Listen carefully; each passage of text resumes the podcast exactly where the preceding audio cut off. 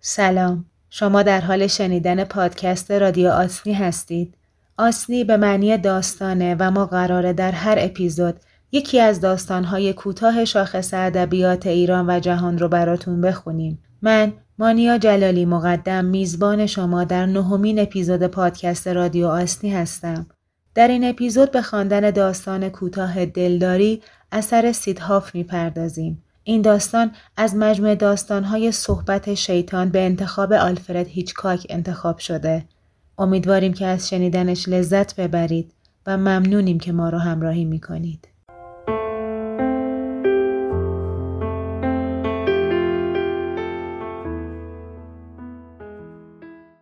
نورمن مانشین بیان که پاهایش را پاک کند وارد خانه شد. به آشپزخانه رفت و خود را روی صندلی انداخت. مادرش سر اجاق چرخید آشاقانه به اون نگاه کرد و پرسید خوب تمرین کردی عزیزم؟ بله فکر می‌کنم. راضی به نظر نمیایی؟ خیلی هم راضیم.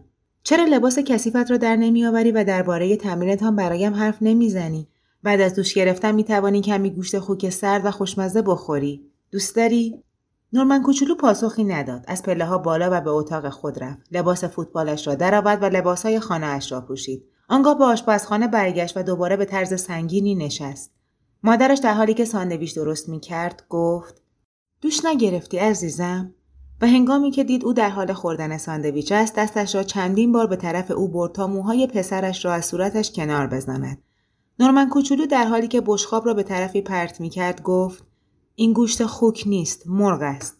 فکر می کنم گوشت خوک فاسد شده است عزیزم نمی‌خواستم مسموم شوی از تیم برایم حرف بزن. میدانی؟ من و پدرت نمی‌توانیم تا زمان شروع بازی های این فصل منتظر بمانیم تا هر موقع که تو پاس می‌دهی یا گل می‌زنی برایت هورا بکشیم. این مسئله به خصوص برای پدرت که خودش ورزشکار خوبی است واقعی هیجان انگیز محسوب می شود. نورمن کوچولو در حالی که ساندویچ را نادیده می گرفت گفت در هر حال پاس دادن یا گل زدنی در کار نیست. دست کم از طرف من.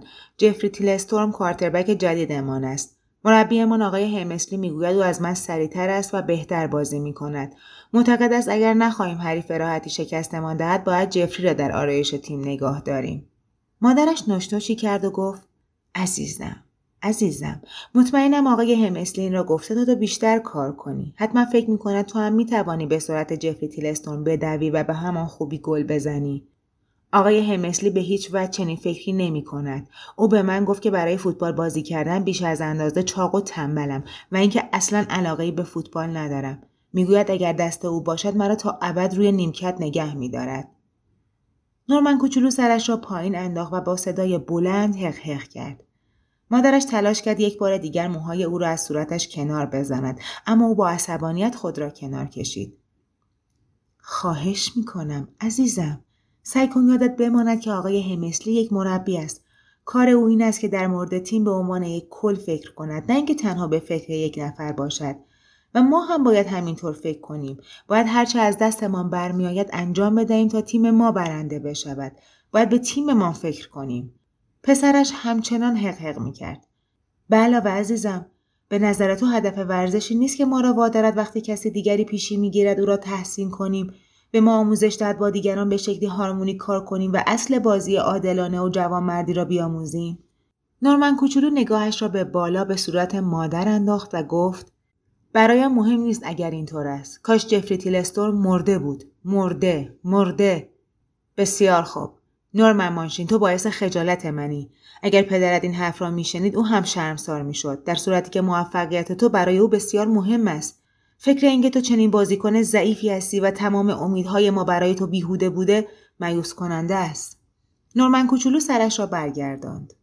می‌خواهم همین الان بشنوم که از آنچه در مورد جفری تیلستورم گفتی متاسفی. او پسر خوبی است. هرگز در مورد تو چنین حرفی نمی‌زند. نمی‌گویم. نمی‌گویم. مادر پیشبندش را به صورتش گرفت. هنگامی که دستش را پایین انداخت پسرش اشکهای واقعی را در چشمانش دید و به او گفت بسیار خوب متاسفم. و قول می دهی دیگر هرگز چنین چیزی نخواهی گفت؟